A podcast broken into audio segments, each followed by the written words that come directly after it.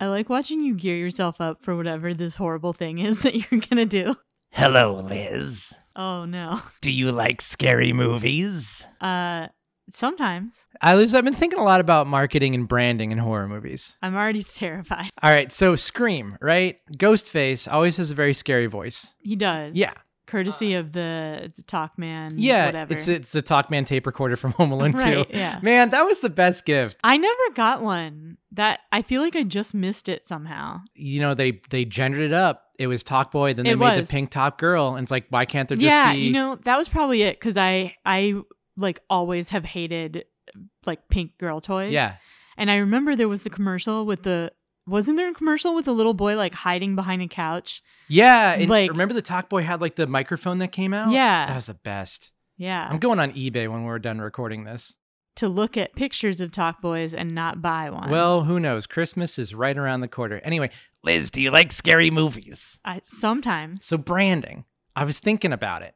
Scream is scary because I mean, there's somebody calling you on a phone and Mhm. you don't know who they are. And back then we didn't have cell phones, you know, Right. they didn't have all of this triangulation and satellites. You could find somebody easily on a cell phone now. But I think, what if the guy from Scream had just like a different voice? What if it Mm. was like a welcoming voice? What if it was Morgan Freeman? I don't know because then it's like, oh, God is calling to smite you. Yeah. I mean, that's a different type of horror movie. But Right. like, what if it was like, hey, Liz, do you like scary movies? I I have to be honest. I think the true horror of that situation is an unannounced caller on the phone. I mean, we're millennials. Yeah. right? So I don't think the voice actually changes it. It's like actually talking to somebody on the phone. Right. And Ugh. now now it's one of those things where like the universe has been altered by the existence of the Scream franchise and this trope in horror movies of someone calling from inside the house. I just want to go back to the sentence you said where the universe has been altered by the Scream franchise. I mean, I think everyone would agree with me. so so like no matter what the general tenor of the call is, Mhm. if somebody asks me on the phone Mhm. if I like scary movies, I will instantly pee myself. Like there's no there's no like friendly safe way for someone to say that. Like, what if it was your dad? What if Jim called you and was like, hey, you know, I'm just running to the store and I thought I should ask my daughter if she likes scary movies? We very rarely talk on the phone. So if if my dad's cell phone called me Your and dad has someone on gotten the other body end snatched. said, "Do you like scary movies?" Exactly. I would be like, "This is a ransom call. Something crazy is happening." What if it was like Barney the purple dinosaur? even? I think that's the scariest Hi, option Liz. you've suggested. Do you like scary movies? I can't I- remember how Barney sounds. I wouldn't at all blame Barney if he like went on a crazy rampage. In fact, Whoa. in fact, they're redoing this Winnie the Pooh. They're they're doing Yeah. like a crazy. You could easily do a similar horror movie of somebody in the purple dinosaur suit who is like, "I've had enough." You've described Five Nights at Freddy's. That's what you're doing. Well, that's I mean- Chuck E. Cheese. yeah. Right, right. But same concept. Like they've been absorbing this like horrific child screaming whatever for years, and now they're just putting it back out in the form of serial killing. This is real great. Yeah. This is fantastic. We're talking about some scary games for the month of October. And we're going to start with a game that's very near and dear to my heart. Well, actually, no, it's not. I'm going to cut this out. No, that's not true. This is a wild adventure we just went on. I'm editing this out. Like, for serious, I'm you editing mean this like part out. You mean like this game series is near no, and dear to your heart? No, We can rewind so you can do your bit. no, that was the bit, was just like, do you like scary movies with funny voices? I thought it was great. I can't even do Mickey because Do you like scary movies? Oh boy, I'm in your closet with a knife. Yeah, see? It's I threw you off by being instantly scared no matter what the voice is. Scariest thing. The result of the listener's choice poll is in. oh no. We're playing Gotham Knights, baby. Oh boy. I Uh, was really Yeah. I was really kind of worried it was going to be Goat Simulator. really? I mean, I just was like how long are we going to have to play it if Well, it wins? so here's the thing Gotham Knights came out swinging with 19 votes. Pretty good. Goat Simulator, 18 votes. So it was almost Goat Simulator. yeah. Ha- Haven was trailing with 11 votes. that's fine. Yeah. As long as Gotham Knights won. I'm curious about Gotham Knights. I've never played any other games in the Arkham horror. You've watched me play quite a bit Arkham of it though. That's the wrong thing. Yeah, it's still Arkham, Arkham. Asylum. Yeah. I've watched some, yeah, and I have like a vague understanding of, of the story, although I'm gonna have to get caught up. It's just Batman. We have to go kill his parents. Oh, good. Yep. That makes sense. hmm So we'll be doing that uh, at some point. Yeah, probably first week in November we'll have that because we'll play it at launch. We'll tell y'all if it's good, bad, or in between. But speaking of in between, we have an intro to segue us. Should we get into it? Yeah, let's do it. All right, let's do it. Let's hit the button. Pop, pop, peanut butter, butter pops. pop, pop, pop them in your mouth. Pop.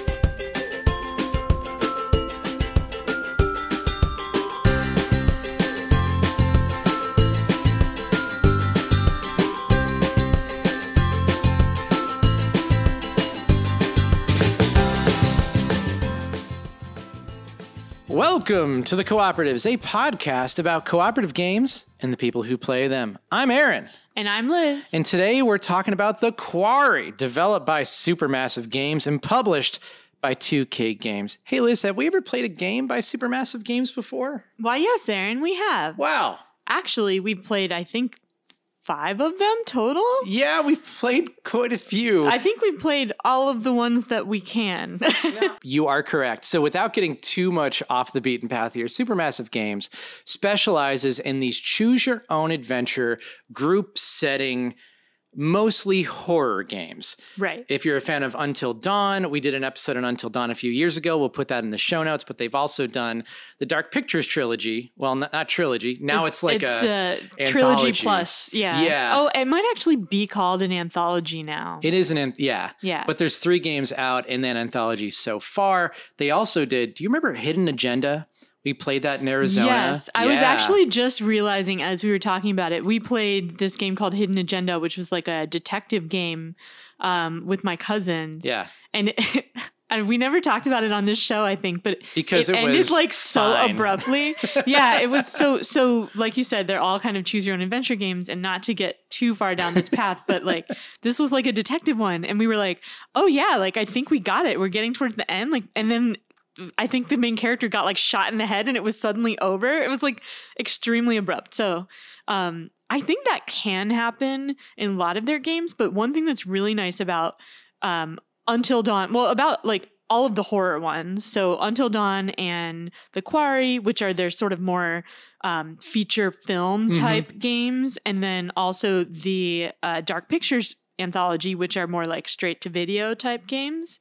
Uh, is that there's there's like a, a large cast, so it's possible that someone will suddenly get shot in the head, but then you've got more people.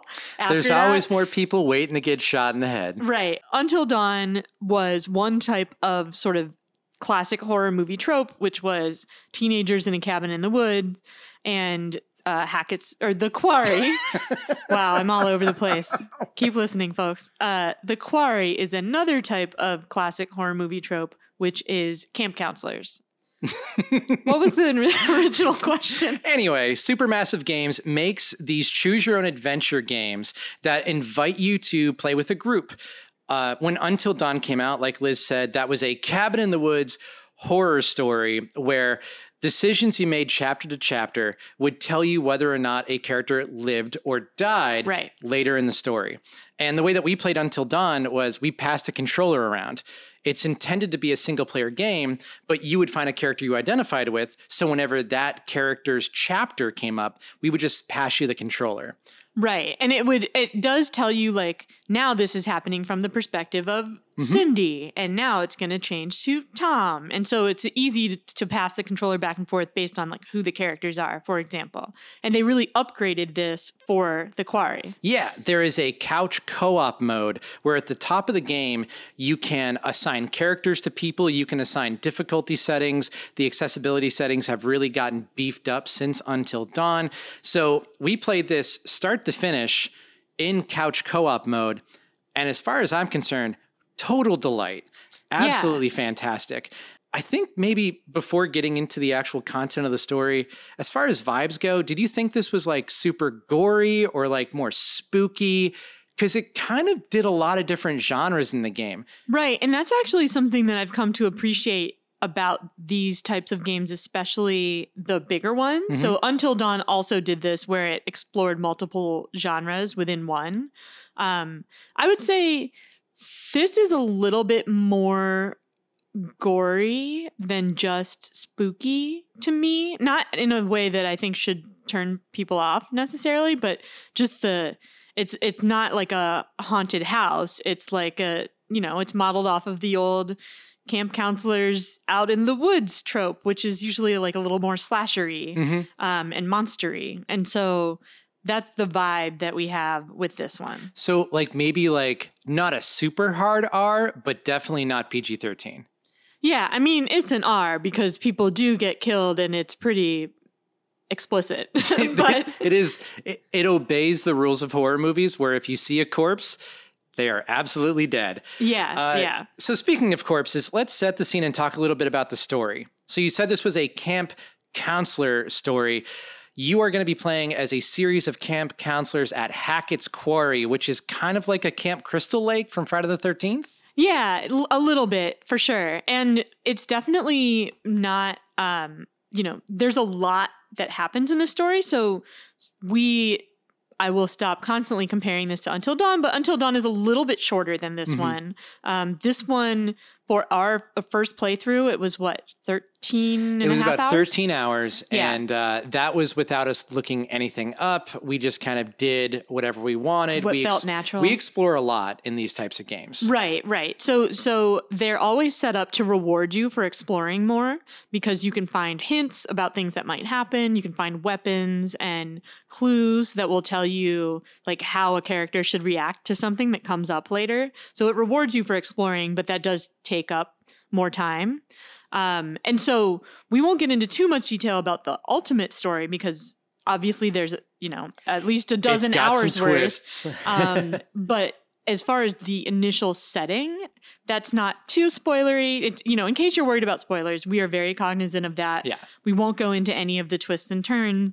The initial settings are very tropey in their games. So, like, this initial setting is these are camp counselors. It's after the last day of camp. So all of the counts, all of the kids went home yesterday or the day before. It's just the counselors closing up camp, getting ready to leave, and the guy that runs the camp, Mr. Hackett, uh, excuse me, screams David Arquette, also called Mr. Hackett. who is not a better actor in video games than he is in movies. Let me oh, tell you. he's actually like possibly worse. yeah, because like whatever emotion he's giving in the mocap suit, It doesn't, doesn't like fully get caught. Yeah, I mean, so these games look pretty good, and we'll talk about that more uh, in a minute. But, but yeah, David Arquette just like already kind of looks a little bit like a plastic man.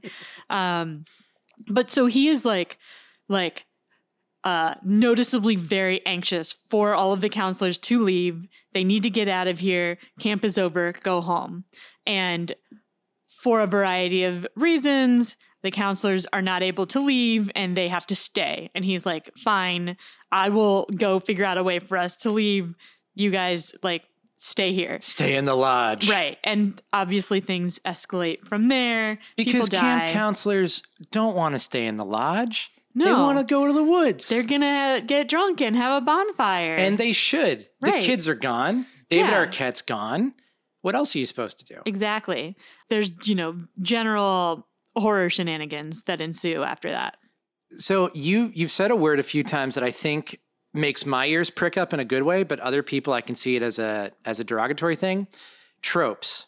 Right. So these games exist because they are playing upon horror movie tropes that we all can identify, love, and understand, and in some ways stand back from. Right. And the first two or three hours of this game is all set up, giving these characters attributes that you can identify them. Like there's the dumb beefcake, there's the social media girl, there's the quiet, broody hero, Right. there's Uh, the, the mousy. artist. Yeah, Yeah, yeah, yeah. And so it really does a lot of shortcutting in the story in a very cool way. So you, you can identify like these are the relationships that you want to save, these are the people you're rooting for. And one of the things that the quarry kind of does a little bit more subtly that until dawn really hit you over the head with there's always a character that you're like if this person dies, that's fine. And they're Oh, the hardest to kill. yeah, yeah. And and I'm actually you might know this. I'm not sure how true that is for this one, but in Until Dawn, the creators actually came out and said, "We on purpose made this one character very annoying and we also made it the hardest to kill her." Um and by when I say to kill her, I mean you could be to like not save. yeah, you could be like, I'm to have this character jump off this cliff, so she's probably to die. And then later they would be like, that's exactly what you needed to do to save her. Um, and so ha- the the quarry does have something kind of similar, although I did I felt like they didn't make it as obvious that there's like you know there wasn't like just one character where I was like ah they're so annoying I don't want to save them. I always want to try and save everybody. Yeah, when we play these ideally. Right. Um, but you're right. I when I say I'm so used to trope not being like a negative thing when we talk about this, and it's actually really helpful in these stories. I mean, are you really playing this game if you don't want the tropes? Right. Well, and and to me that's part of the experience because for these types of horror movies, there are these tropes and what's fun is kind of flipping the tropes or mm-hmm. doing something else with them. So they're, you know, it's a camp counselor story, so they're going to have the tropey camp counselors and then you have to decide as the player what decisions you're going to have them make. And they already like flip it a little bit like there's queerness in this which isn't in a lot of of those old tropey ones and I don't see that people are like being punished for being queer, which is always something to worry about. No, so I I, like that. Dylan is very clearly, or sorry, Ryan is very clearly bi. Right. And like, I think that he's portrayed in a really interesting and cool way. right. And Ryan is portrayed by Justice Smith, Hell yeah, Pikachu's better known as Pikachu's best friend slash anyway, I hope you've seen the Detective Pikachu movie. Maybe I'll spoiler that out. Yeah, maybe you should. edit. Maybe you should. Because the crossover between the people who want to hear about this horror game and None of them have seen Detective Right. Pikachu. Anyway. Also, go see Detective Pikachu. You should. It's a very good movie. Anyway, uh, Justice Smith is in this, and um, what is Abigail is portrayed by uh, Ariel Winter. yeah, who is famous from Modern Family, um, and then Brenda Song. Brenda Song is Kaitlyn, who is like set up to be a bodacious final girl, and I love her in this game. So we have played it three times now. Right. So we we what we did is we played it through and made the decisions that we felt made sense in the moment and after that and and in our initial playthrough we had a couple of pivotal points where we were like ah it just went wrong like we almost got everything that we wanted And then someone got chomped. and now we can see easily in retrospect like oh it should have been this other thing um and so what we did after that which was mostly you you went and you did what what they call a golden run Mhm. right um which you actually used a guide to Save make every everybody. quote unquote correct decision Mhm. throughout the game and that was actually really cool so so one thing that happens in a lot of choose your own adventure type games even or not even games in books too is you could miss part of the story just based on the decisions that you make because it has to be a decision tree that like skips chunks of story um, so we actually learned like 30 to 40 minutes of new material Yeah. in the golden run We that we got like the seen. true ending. Right. Um, so yeah, that's like a basic overview of what the story is. And in terms of the way you play the story, we should talk about that a little bit too. Because we're saying like you save these people, you make decisions. Like how much action is there and how much RPG is Mhm. there? So I think that's a really great segue to talk about kind of the accessibility settings because a lot of how we played this game and a lot of how I wish we could have played Until Dawn rely on some of these accessibility settings. We've been describing this game as a choose your own adventure, and the adventure is the word that stands out. If you played any of the old LucasArts games, Secret of Monkey Island, uh, Truberbrook is a more recent one, games where you wander around an environment, gather up clues, and it's more built towards exploration than anything else. It's a third person game where you're wandering through the environment, gathering up these clues, gathering information, but you're never like pulling out a gun and shooting somebody. You're never scrolling through your inventory and looking for a weapon or a shield. All of those decisions are done in cutscenes where the game presents you with a choice. Mm-hmm. And these choices can be run or hide. It could be use a regular bullet or use like a shotgun shell. It could be call for help or investigate here.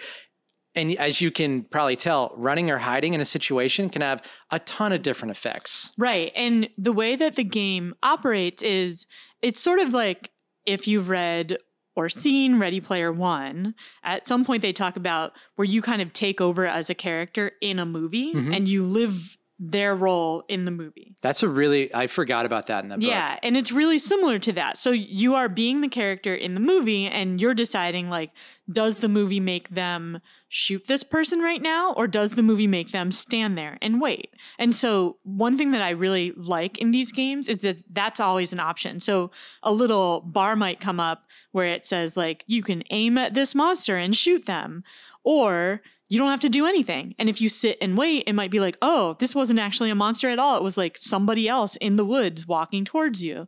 So I really like that it rewards you for inaction sometimes Yeah. as much as action. And so the, that's what you're doing. You're walking through, you're gathering clues. Sometimes you get to a spot where you have to like aim something and decide whether or not to shoot. Um, and also, sometimes you have what are called quick time events. Mhm. And that will be like, like you mentioned, there's a choice between running and hiding a lot. If you run, your character might have to jump on some stones in the middle of a river in order to get across from it. And each time they're going to make a jump, you have to hit the button at the right time or the jump won't land. And so that's where the accessibility options really shine because when we played Until Dawn, we didn't really know what we were getting into. We just kind of jumped in. Some of these twitch reflexes, some of these quick time events are a little difficult because you you know they're randomized every time. You don't know what button you're going to press and that can create a pretty anxious environment around some friends trying to play this game for fun. What the accessibility options allow you to do is number one, extend the window where you can press a button correctly, or just simplify everything. Uh, they can say that all of the button presses are going to be uh, delegated to the thumbsticks, so you don't have to worry about the face buttons. For some of the decisions, you can extend the timer to 15, 30, unlimited seconds so that you're not agonizing over a decision. And the most valuable thing, which I wish we knew more about before we began, is the death rewind. So if a character dies and you see them die, you can hit a button and rewind to, to the decision to prevent that from happening. Right. Which I love because, on the one hand, I get it. Like, you want there to be high stakes in a game. That's fine. You only get three of them per game. Right. And that still adds some stakes. Mhm. But like you mentioned, this is actually an accessibility setting because there are lots of reasons that you might miss a step on accident that leads to a character's death. And it's a shame if you're like, oh, that character didn't die because I just like made a choice that was unexpected. It died because my finger slipped or something like that. And that has happened. Right. And especially because this one thing that's very important that we should mention is that this isn't like games where you can have a save file that you go back to. It's one save file that is continuous throughout the story. So if without the death rewind, if you make a decision that you don't like, You're screwed. that decision is just stuck. And, And, that, so that to me is the disappointing thing about the game is Right. they they've made all these strides with accessibility. I really wish that you could do manual saves right. because that to me is kind of is kind of like the middle ground. There's going to be people that aren't playing this that have amazing twitch reflexes. I mean, over time, everyone's reflexes get a little bit worse. So just let us make a manual save. Or it's not even always twitch reflexes. It could be that like absorbing dialogue and sitting and analyzing it to make a decision takes longer or something like that. Or even like you're a new parent and you know, you had to do a feed or something in the middle of like there's all kinds of reasons. I think there's there's like a, a broader discussion to be had that has been had many times about like you know making a game high stakes and challenging versus making it so that like people can just play it the way they need to play it to enjoy it and they really have made big steps with Mhm. this one to make it a lot in the direction of letting people play it the way that they need to play it. Um, but you know, it, it is always something that I think is an ongoing discussion. Like you, you want it to be challenging to feel like there's stakes. I still feel like there are, even with a rewind. Like in the Oh, yeah. moment, there's a lot of intensity in the game.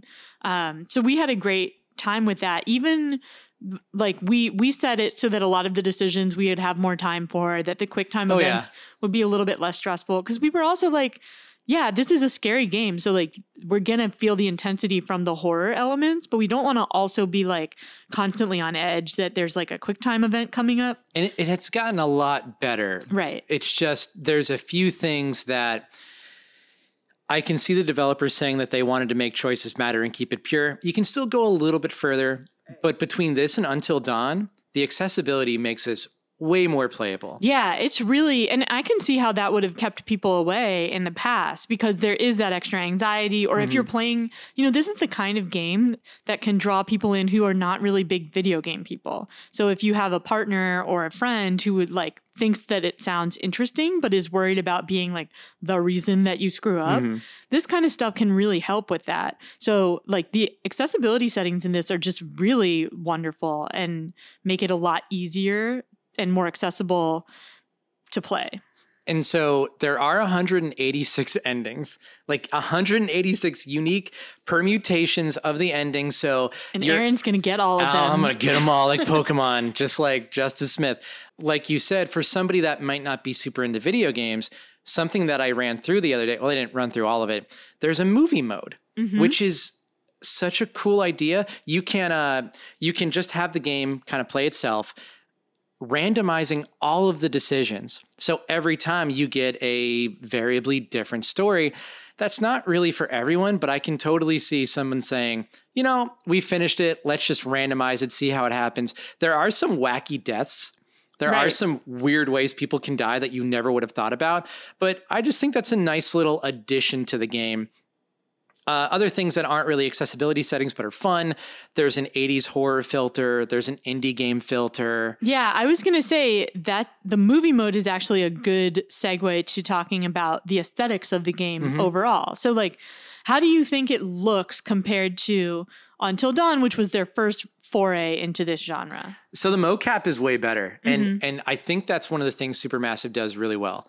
They painstakingly make sure that the people that you're playing look like the performers portraying them. Right. We talked about like the celebrities involved. Like Hayden Panettiere was the big draw in Until Dawn. Mm-hmm. And we mentioned a bunch of the celebrities in this one. And we mentioned them because like that is actually the person that you're playing. Like, the- Skyler Gisondo is in this. Right. And and looks I mean, it's remarkable. Yeah. Like it looks just like him. And so I th- I always think that's that's what really brings in that like you are playing a horror movie element, Mm-hmm. not just a video game because like this is a cast that could be the cast of a horror movie. It's different than Resident Evil, where I look at those character models and I go, "Oh, that's a really great character model." Right. But with Until Dawn and pretty much all of the Dark Pictures games and Supermassive's work, I go, "Oh, it's that person." Right. And and in terms of the mocap, the mouth movements are a lot better in this one even than they were in previous games. I mean, nobody is perfect at that yet, but it's a big improvement. And obviously we use subtitles. Mm-hmm. There's um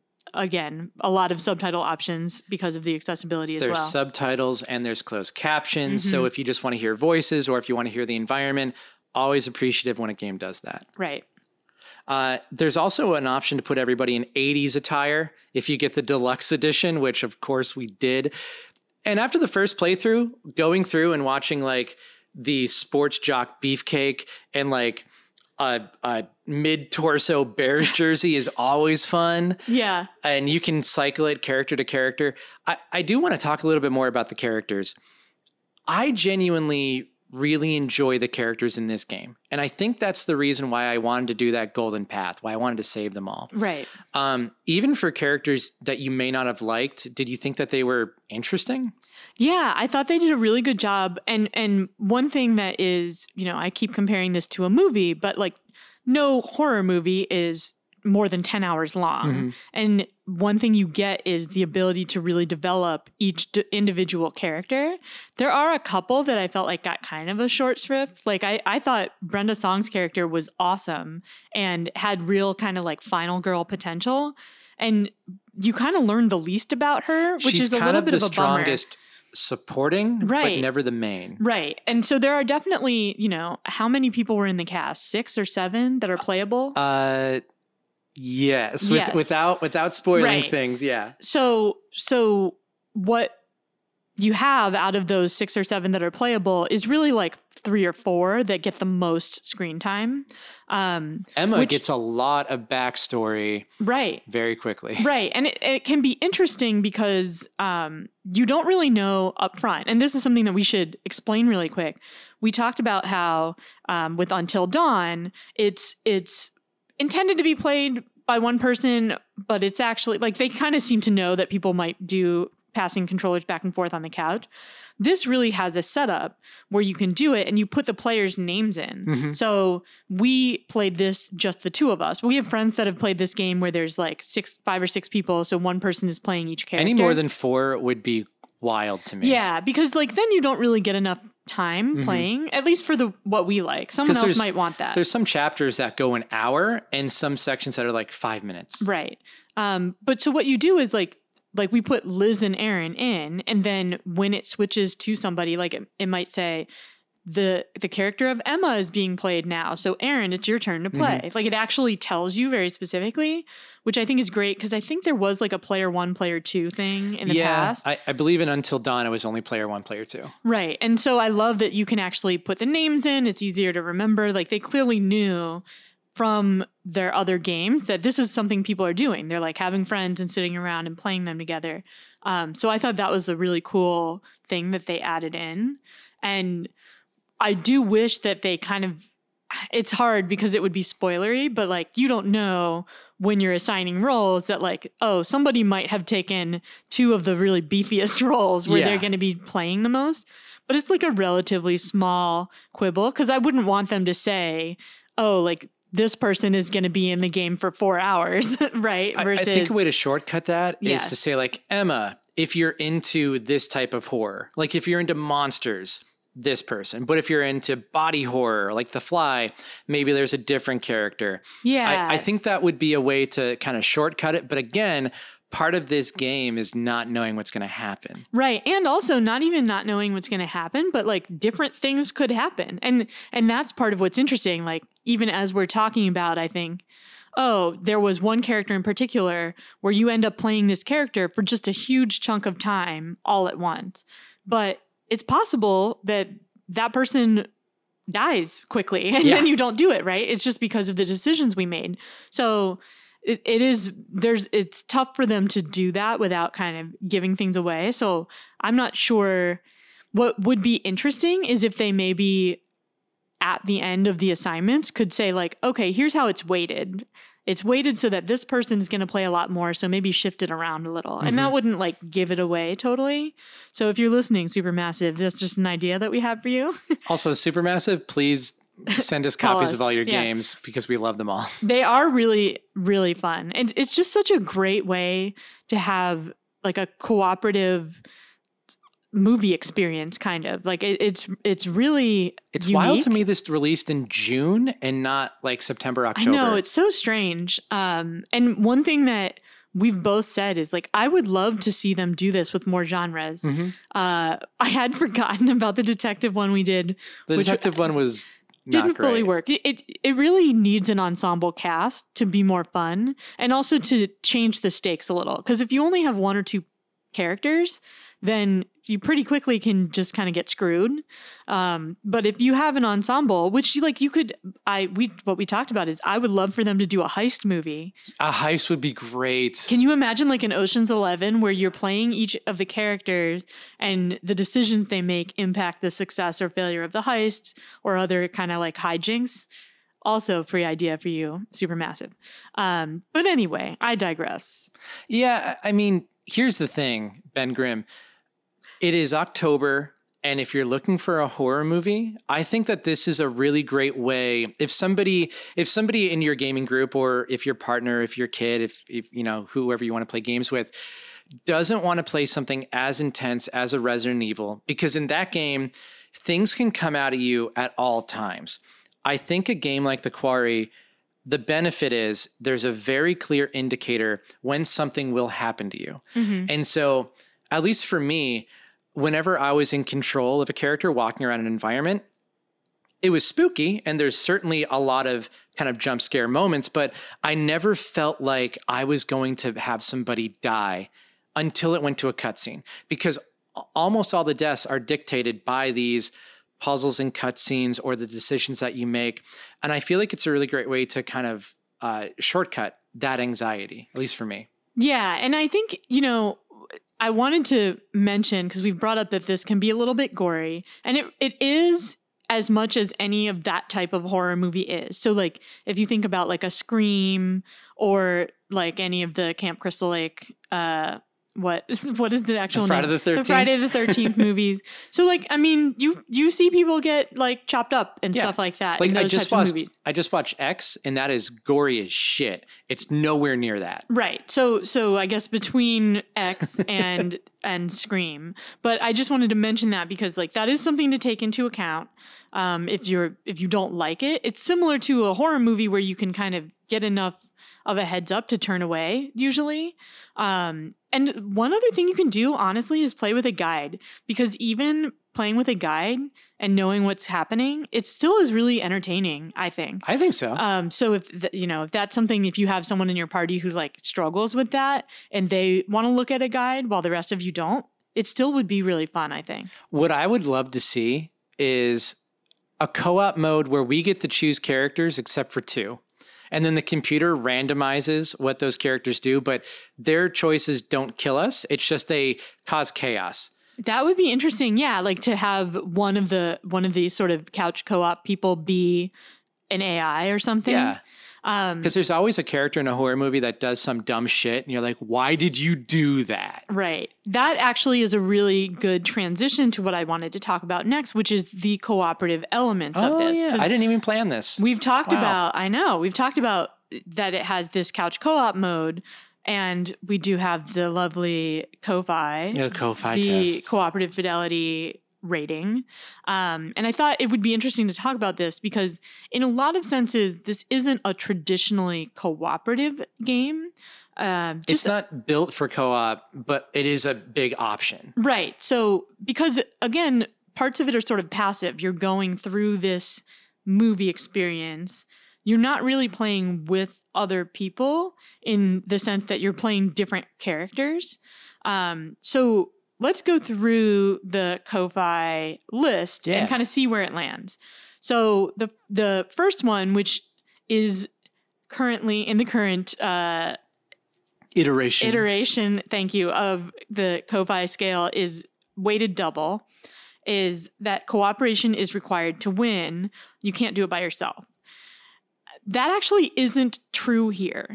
You are not required to cooperate to win. Um, I believe it's possible for like only one character to survive and still kind of make it if they do the right things. It gets a lot harder. I think it depends on what you mean by win. Because when I hear Right. win, it's everyone survives and the evil is vanquished. or like having like say if you if your character is Emma, I think you could I love Emma. right, but I think you as the person playing Emma could survive, like could make Emma survive at the end of the day without anyone else's help. That may not be true for every character, but generally there isn't like a cooperative element. Like I don't yeah. And and you actually so I would say that that is not one of the there's zero points for cooperation required to win. Agreed. Agreed. Yeah. But I would also add that winning to me is not always like the objective. Right. Like it, it very clearly fails that part of the test. Yeah. But I am of the same vein. You know, we just played Betrayal at the House on the Hill third edition last night. And I died. And I was like, great. In in this story, I died. I can see how the narrative worked out. I did not win, but my team did. Well, the team won, and so in that sense, you did win. So I guess for me, when I say win, I mean like the bad guys are vanquished and someone from the counselors survives. Yeah, you don't need co-op for that. Right. You don't need co op for that. Um, and that leads into the next one, which is everyone wins or no one wins. That again, it sort of depends on your perspective. Like somebody might be like, well, all the characters I'm playing died, so I feel like I lost. Um, but generally, I would say either you all like you kind of all win together or separate because you're all part of the same team. So there's not really like a a way that like only Aaron could win if we're playing and I couldn't. Again, unless you you want all of your characters to survive. The first time we played, all of my characters died. yeah. uh not all of them. Well, all but one. yeah. So I would say it doesn't really check that box either. Nah, it doesn't. I don't think so. The third one is players cannot hurt each other. And without going into specifics, that's actually not true for this one fails- either. It fails spectacularly. um there there that's not always going to be untrue in these supermassive games i think it just is uh the way that this story is It is Yeah. possible for one of the characters to hurt another of the characters and sometimes that's the decision to make. yeah right so i mean this is an especially interesting so for this specific one it also doesn't check that box No. The last one i think might be the only one that it checks I- which is Oh my god. discourages quarterbacking. And the and I know I'm kind of struggling with the framing of this part of the scale Yeah. anyway. When I say discourages, what I mean is there's really no way for like you to decide what I do with my characters. Like you there's always going to be the type of quarterbacking where one person just yells at somebody to do something. I can't stop that. No game can stop that from happening. Um, the only the only way a game can really prevent that is if there's like information that other people don't have. Mhm. That's not true in this. Everyone has the same information, but you're the one holding the controller. You make the decision. And what we've done in our household is if you are controlling that character, we do cooperatively talk about the majority of the decisions in the game. Right. But if I feel very, very, very strongly about You- a decision, yeah. I'll and I think I did that once. There were there were a couple of times. There was a couple? there were a couple where I was like, "Yeah, we want to we like want to be polite in this instance, right?" And you were like, "No." no, I'm a Spitfire. Yeah, yeah. um, and those types of decisions, we haven't talked about those as much. We've talked about like the quick time events and running or hiding, but there's also a lot of conversations and building relationships between the characters is another thing that you do in these games. Um, so sometimes the decision will be like, does this person respond sarcastically to this other character, or do they respond seriously? Something like that. Um, so, so that is the only one I would say it does discourage quarterbacking only in the sense that you can't really like railroad me into doing anything if I'm holding the controller. Yeah. You can make a case for it. Right. Uh, but there really it, the onus is on the person holding the controller like you said it's just do you want to listen Right. and so be a good player Yeah. listen Or not. I mean, you guys, you can decide. Like we we've played games like this with other friends Well, where we like didn't talk really at all, and we were like, if your character is talking, you decide how they're going to respond. when i say listen it's more like hear them Sure. but like you are ultimately the one that makes the decision i think i think it's good to at least discuss the whys and the wherefores when you're doing these things Right. And that's something that also becomes less of an option depending on how your settings are. So, like you mentioned, we set it so that when we have like a, a conversation choice, we have a lot of time to mm-hmm. figure it out. So, there's actually time for a brief discussion. But if you have it set for the a lower time, it might be that really the person playing is the only one who has a chance. You know, they just have to decide and pick something right away. Um, so I would say it's a one out of five on the Co-Fi scale.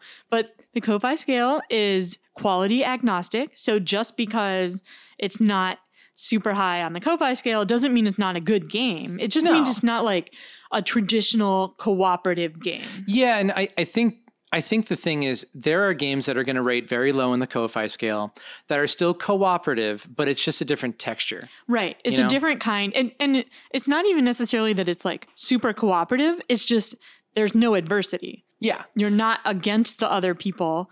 Um, I guess you could have somebody in your party who's like, I'm going to try to screw everything up as much as possible and just be like a chaos element. Well, and I, I think there is room for that in like a future game if they did more of a Jackbox control scheme where Mm-hmm. one person's getting specific content delivered to their character. Right. That could be very interesting And that actually that is what was different with about uh, hidden identity, hidden identity hidden agenda. or hidden agenda which was the detective one um, and obviously the name's kind of a giveaway like that was part of what they were going for there i think it was a little experimental yeah, and that was um, decisions were decided by vote so each person on the couch was voting how they wanted the character to act and then the character would act accordingly I'd be interested to go back to that one now. yeah that would like be a fun run. that would be. I would maybe be interested to do that one with a guide, so that we are like, how do how are you supposed to make this actually work? Yeah, yeah. You know, thinking about the quarry, the first time we, right before we finished it for the first time, I thought this is probably my game of the year. And as we've gone through it three times now, I don't think it's my game of the year. It's definitely top three material, but I think it's the most enjoyable game I played this year simply because of the atmosphere. It's definitely my vibe. It's the fall. Anything with Ted Raimi, Lance Henriksen, Yeah. Lin Shaye, like the cast. Ted Raimi was a real surprise in this. He's great. He, Always a pleasure. always, Always a a pleasure. pleasure, Ted Raimi. But uh, I feel like if you are into this type of game, it's probably the best one of them. Interesting. I'm just curious, like, like if you had to sell somebody that wasn't in the horror movies on this game, what would you tell them? I would probably advise them not to play it. Oh, okay. Well, that's I- easy.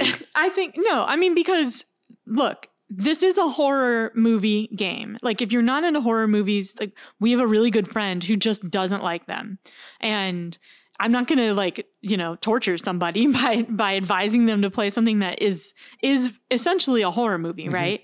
Um, so if you're, it depends on the reason you're not into it. But if you don't like gore or you don't like being scared, like that that is what happens in this kind of game. Why do I like being scared? I don't know, but that's not for the podcast. That's for That's for that's, a different discussion. um, you know, I, I I really like it. Like I I don't like every type of horror movie. I really am not into like the torture porn stuff. I don't Yeah. like like Saw um and Hostel and like I don't like any any stories like that where the point is just to kind of like hurt the characters as much as possible. I don't like a ton of blood and gore. And for me, these are still great. And again, you get enough of a heads up that if there is something that's going to be a little icky, you can usually like turn your head and avoid it.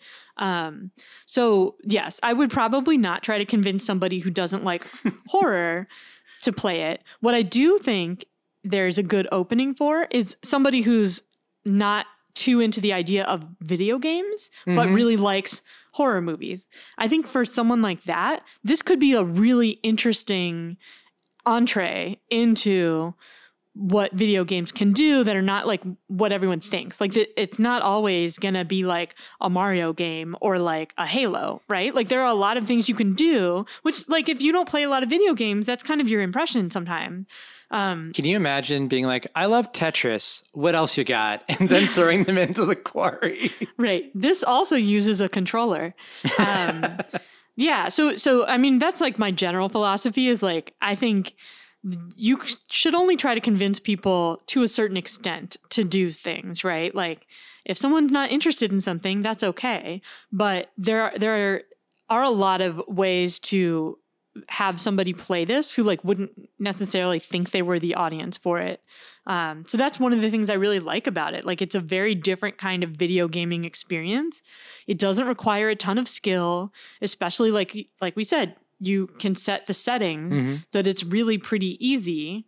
Um, and I think that really changes like who can play this game. Accessible, not in the sort of um, physical accessibility that we've been talking about, but just like audience accessibility. Yeah, this is one where I think the emotional and mental well-being is is improved by the accessibility options and mm-hmm. not just through the physical. Right. Because emotion is such a huge part of horror.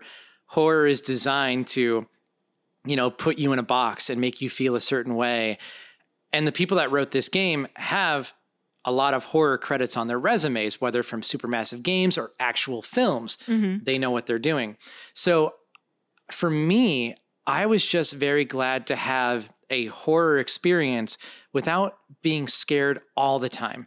Right. And actually, one thing that this, like, if somebody doesn't like horror movies because they're like, I hate what every character does, like, this is a really interesting way to, Like, to kind of turn it on its head. Right. You can be like, in this, you get to decide what they do. And I mean, it's not 100% like an open world situation. There's some railroading. Sure. And there, I would be lying if I said in all of their games, there's at least one decision where we're like, okay, well, that's not what we intended for this to be. Like, there's no perfect way to convey what will happen when you hit a button. Um, but it really does give you a chance to kind of be like, you know, what if she doesn't go into the basement and we do something else instead? There is one very clearly telegraphed death in this game that Liz and I fell victim to. And we were like, there's no way. Like, it would be so stupid if this character did this. They are obviously telegraphing it. There's no way they die. And then guess what? It happens. And who's to blame? us, which uh, I want to talk about something that we don't get a lot of games that make me think about this, but a big part of cooperatives used to be like, what did we learn about each other? Yeah, I was actually thinking that too. So, Liz, I'm curious. I learned something about you Oh, in this no. game. Did you learn anything about me? I it you know, I don't know if I learned anything new that I can think of now. Like I've known since I've known you that Halloween is your favorite holiday. It's the best holiday. spooky season is your favorite season. It's the best season. And so for me, it's less like learning something and more just it's really a pleasure to be able to do this thing with you that brings you so much joy. Even though like I think it's fun and interesting, but I'm not like, yes, this is giving me life. Um, but it, it's really fun to be able to like participate in a scary movie with you. So Yeah. I'm very curious to know what you learned about me. So, what I learned about you was there are some characters in this game that I really liked that Mm. you had a very adverse reaction to. That's true. And, you know, that was interesting. And I still don't, I didn't learn it about you because I don't understand why you like this character. Well, well, so I think I think the thing is in a horror movie, my opinion is that the camp counselors are all sweet little angel babies and they're young and they're stupid and they're making decisions based on hormones. So none of them are wrong. Like, like none of the, none of them are are wrong, right? Right. And there's one section where a character I was controlling was going through this mo- long monologue explaining how they felt and going over their emotions and I was like I'm really grateful for this experience. This character that I I liked, I now understand the pathos behind and you were like they deserve to die. I hate this person, they're annoying.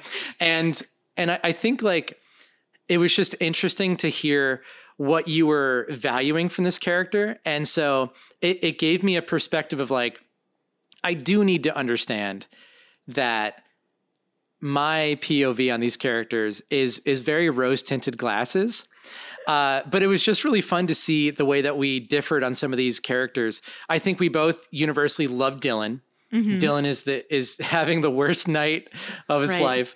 Uh, but like Jacob, I think that our opinions kind of flip flopped because I ended up like loving at first and then hating, or maybe hating then loving. I think our yeah, I ended swayed. up. I I liked him. I he was an interesting character. He was the sort of like uh, dumb jock one, and I. What's funny about that is the way that we assigned our characters in the beginning is that you have this sort of like carousel of um, character images with like brief bios that that kind of explain the sort of tropey thing where you're like, okay, this is the popular social media girl.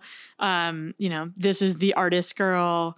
This is the dumb jock, whatever, whatever. And we we like had each picked out who we were going to be and we were down to like one or two more people and neither one of us wanted to be the dumb jock guy um and I, I I don't know that he was ever fully redeemed, but but he was a more interesting character than I thought he was going to be. I thought I was worried he was going to be like a bully, and I didn't want to play that kind of character. yeah, I, I and did he wasn't, which was good. That's like maybe one trope that they didn't super have. Although maybe it's just that we didn't play anybody like that, and we could have. So his story does not really resolve unless you do the golden path Yeah. and do a very specific set of circumstances that allow him to have conversations And I, like you said, I'm the kind of person that loves to rewatch movies. Mm-hmm. I love to study the film, the techniques, and blah, blah, blah.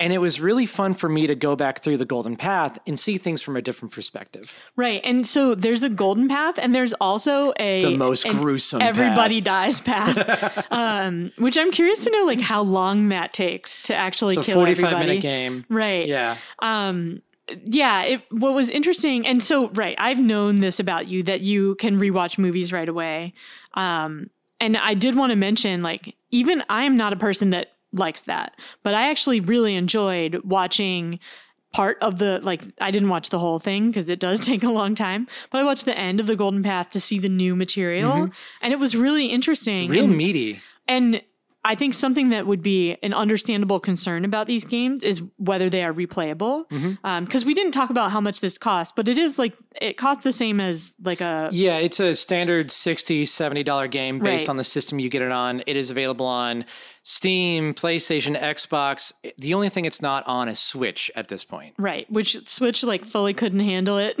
so Fully that's could fine. not- people would look like potatoes. Right, right. Um, yeah, so you you can replay this game. So you're paying that premium price. Um, I mean, I think it's worth it for just one playthrough for me because again, you're getting like 13 hours of content. Um, and if you went to the movies, right, like that would be more expensive to get that much content. And everyone's dollar is going to be different. right, totally. Yeah. Um, and also the movies in Chicago are more expensive than the movies elsewhere. Uh, but I did just want to mention like the replayability is so interesting, and and this is true of all of their stories that we've played. I I think that there are some really s- significant twists in the stories that would change how you might operate at the beginning of the story. So you like we would handle a replay differently knowing the way the story turns out. And that's kind of interesting too. So like it actually incentivizes it for you to go back and be like, now that I know this is like what the big twist is, I can play a little differently and I'm like less worried about this other thing happening because I know why is going to happen instead. The only drawback is uh, since you do just have that one file, let's say the game is 10 chapters long. Let's say you wanted to do a decision in chapter five. You would then have to replay chapters five through 10 to see the ramifications. Right. But there's a pretty significant choice that happens in chapter 10 of our latest playthrough that I'd love to go back and just say, yes, not no, but I have to replay all of chapter 10. Right. So, and I think it's like 11 chapters total, but 10 playable. There's like a, a There's like beginning a- chapter and an end chapter that And an are epilogue. just, yeah, like a movie. Um, and there's a lot of cutscenes in this as well, which you probably have gathered. But, but I just wanted to clarify. So there's only the one save file, but after you have played through all of it once, you can go back to any individual chapter. Mm-hmm. So you wouldn't like if you wanted to see something different in chapter 10, you could just replay chapter 10, which is at least better than starting from scratch. Or you can do what we have done is that we actually have it on like multiple systems. And so I think you just like played a different game on a different system. Yeah, and you can finagle it with cloud saves. You can get to a certain uh, spot in the game, shut the game off, upload your cloud save, Right. play the game That's again. like crazy dark magic yeah, though. but like there, there are ways to do it, and I'll I'll actually give a shout out right now. The Quarry Supermassive subreddit. I haven't posted anything, but I've lurked the past month or so. Really cool community there that seems to love the characters, love the game. They love discussing all the permutations of what can happen, even the bugs. Like there's some really wild bugs in this game. And people are just kind of like, yep, they're going to fix it. Cool. Right. So there's a fun community behind it. You have that to support you. And it is a really impressive undertaking Mm-hmm. to do because it's not just like an open world game where you can kind of do anything. It's a game where they have like different plot if different things happen. Mm-hmm. So they I think they've really done a very good job of making it pretty cohesive. Like I said when we, you know, we learned like 30 to 40 minutes of additional story that was more fulfilling, certainly in the Golden Path. Like, I think the most fulfilling one is to have everybody survive and make all or almost all of the right decision. But we still had a complete story with ours where a bunch of people died. Mm-hmm. I want to play every one of these games as soon as they come out. This one released while we were in Europe, and I remember thinking, like, I, I blocked out all these keywords, I blocked out all the actors' names, the studio, the name of the game, and I went in totally unspoiled, and it was such a pure, fun experience. This is the type of game that shines, I think, with two to four players mm-hmm. that have the time set aside to do this. One of the things that I prefer with the Dark Pictures games is um, we just finished House of Ashes, and we will cover House of Ashes and Dark Pictures in a different episode. But that game lasted five to six hours. The one downfall of the Quarry is, and and Until Dawn is. 14 hours is a lot to be keyed up and in this setting. Right. And it's very difficult to get people on the couch for that long. There is an online co op setting uh, called Wolfpack, but some of the accessibility features are disabled in the online mode. So I really think that couch co op is the bread and butter of this game. Right. It's such a great game to play right now in October. Yeah, and and you're right. Like I think we ended up taking some breaks in between our different play sessions and that makes it harder to kind of like jump back in and be totally caught up on what's going on. Um I would advise at least playing for like 3 hours in a row in each Yeah. session. Um Because that's when the plot reveals really happen. Right. Yeah. Like I think it would be awesome. I Until Dawn was a little shorter, and if you started early in the day, you could get through it all in one day. This one would be a little tough. It'd be rough. Yeah. um, just because 13 hours, like I'm sure many of us have played video games for 13 hours in a row at some point. I would really love that, but finding other people to go That's on the journey lot. with you. Right. And that's also like not taking any breaks or, or anything like that. Um, so, but, but even if you did like a long weekend or something where you played like a big chunk each day, that would be really fun, Mm-hmm. I think. But yeah, I would advise at least like maybe minimum two, but really three hours Yeah. per play session. So you get like a big chunk of story, and that also means everyone gets some playing time in too. Um, and and on that, this is a very slight spoiler. So if you don't want anything at all, just skip ahead. But there are a couple of times, and there one time in, in particular towards the beginning where if you play one character, you will be playing like only her by yourself for like two hours. But the the other side of that coin is coolest character in any supermassive game. I I love this character. I love this character so much. but but I to me like that's a little unfortunate if you're playing with a, a group to have one person just play this person. That's what happened and to me. nobody else. Yeah. Yeah. So um if you want more information, you're welcome to reach out to us and we can tell you who it is. Or obviously, like on the subreddit, you might be able to find Mm-hmm. an answer. Or hey, maybe just in the Discord for Hoodie Weather. If you go to Oh, bit.ly slash uh what, what what's the address? I'll put it in later. You know what? I'll I'll put it in later during editing and also it's in the show notes. bit.ly slash hoodie weather discord. Yes, you can go into the Discord, which is in the show notes, to get some more information about um, the character that we're referencing, if you would like. Uh, or you can obviously reach out to us through other social media channels. So I think for me, that pretty much covers what I wanted to talk about for this game. Did you Oh, have yeah. anything else? No, no, I I I really love this game. It's not perfect, but I am looking forward to presenting this game to other groups of people and just watching how they play it. Yeah. I'm going to have a blast doing that. It's a really fun and unique way to hang out with people and do spooky season stuff, I think. Um, and you can also pause it at any time. So, which is nice too when there's whenever there's like scary stuff or if you like want to talk about a decision or something like that. Um, yeah, these are really fun. I really want them to do things in other genres. Like I think this is a really awesome look at what can be done with video games. And i'm sure that you could do something crazy with like augmented reality at some point in this type of a setting but that's too scary for me. So yeah this is great. Highly recommend you know with the general caveats that it is a horror theme.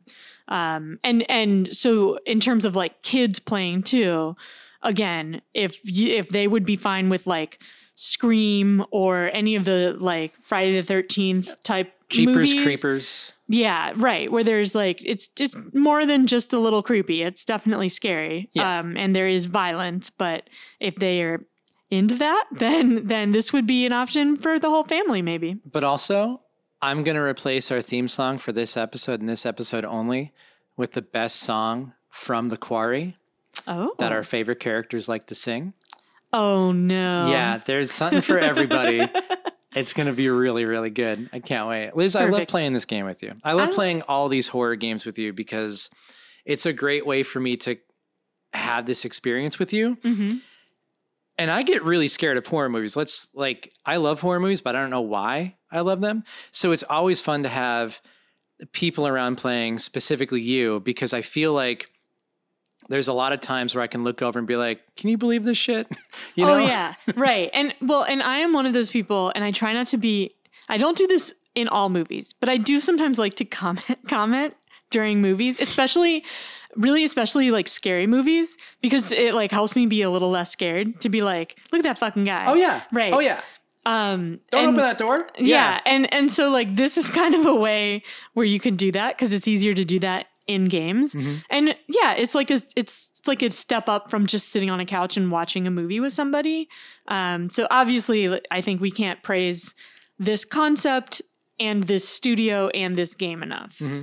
I, I it's a failure on the Co-Fi test, but I think It's not a failure. It's The- a the- one out of it's five. The the Co-Fi test is agnostic as to quality. It's just a simple one out of five on the scale. I'm just saying if you had a gun and one out of five chambers had a bullet and there was like a monster coming at you, you would think that was a bad situation. right, but it's not comparable. You're right. Anyway, we recommend this game. Yeah, wholeheartedly, please play it yes. because I want to see more. Like I want to see the studio do this. Right. You have to buy this game so that they make more of them. Yeah. Anyway, should we hit the outro? Let's do it. Let's do it. That's you. Oh, it is. this podcast is produced every other week for our enjoyment and yours. Come back often and feel free to add the cooperative to your favorite podcatcher. Reviews are very welcome and help the show succeed. You can also follow the cooperatives on Twitter at cooperativespod and on Facebook at facebook.com slash cooperativespod. If there's a particular game you think we should play and discuss, please don't hesitate to send us an email at cooperativespod at gmail.com or leave us a message on social media. Wow, do it. All links are in the show notes. That's, that's it. Thanks to Supermassive Games. Yeah, I, yeah, and also thanks to Justice Smith, just like a part of so many pieces of media I love. Yeah, you know, this is a spoiler-free uh, podcast on this this game, so we can't get into it too much. I didn't love his character in this, so maybe maybe we'll just like have a discussion with some of y'all in real life at some point about how he felt. He's a performer that has a lot of very subtle cues, Mm-hmm, and I just don't think that they came across in this game. But you know what? I still love him. So great. Still love him. All right, yeah, that's gonna do it. Thanks, Liz. Thanks, Aaron. Bye, y'all. Bye.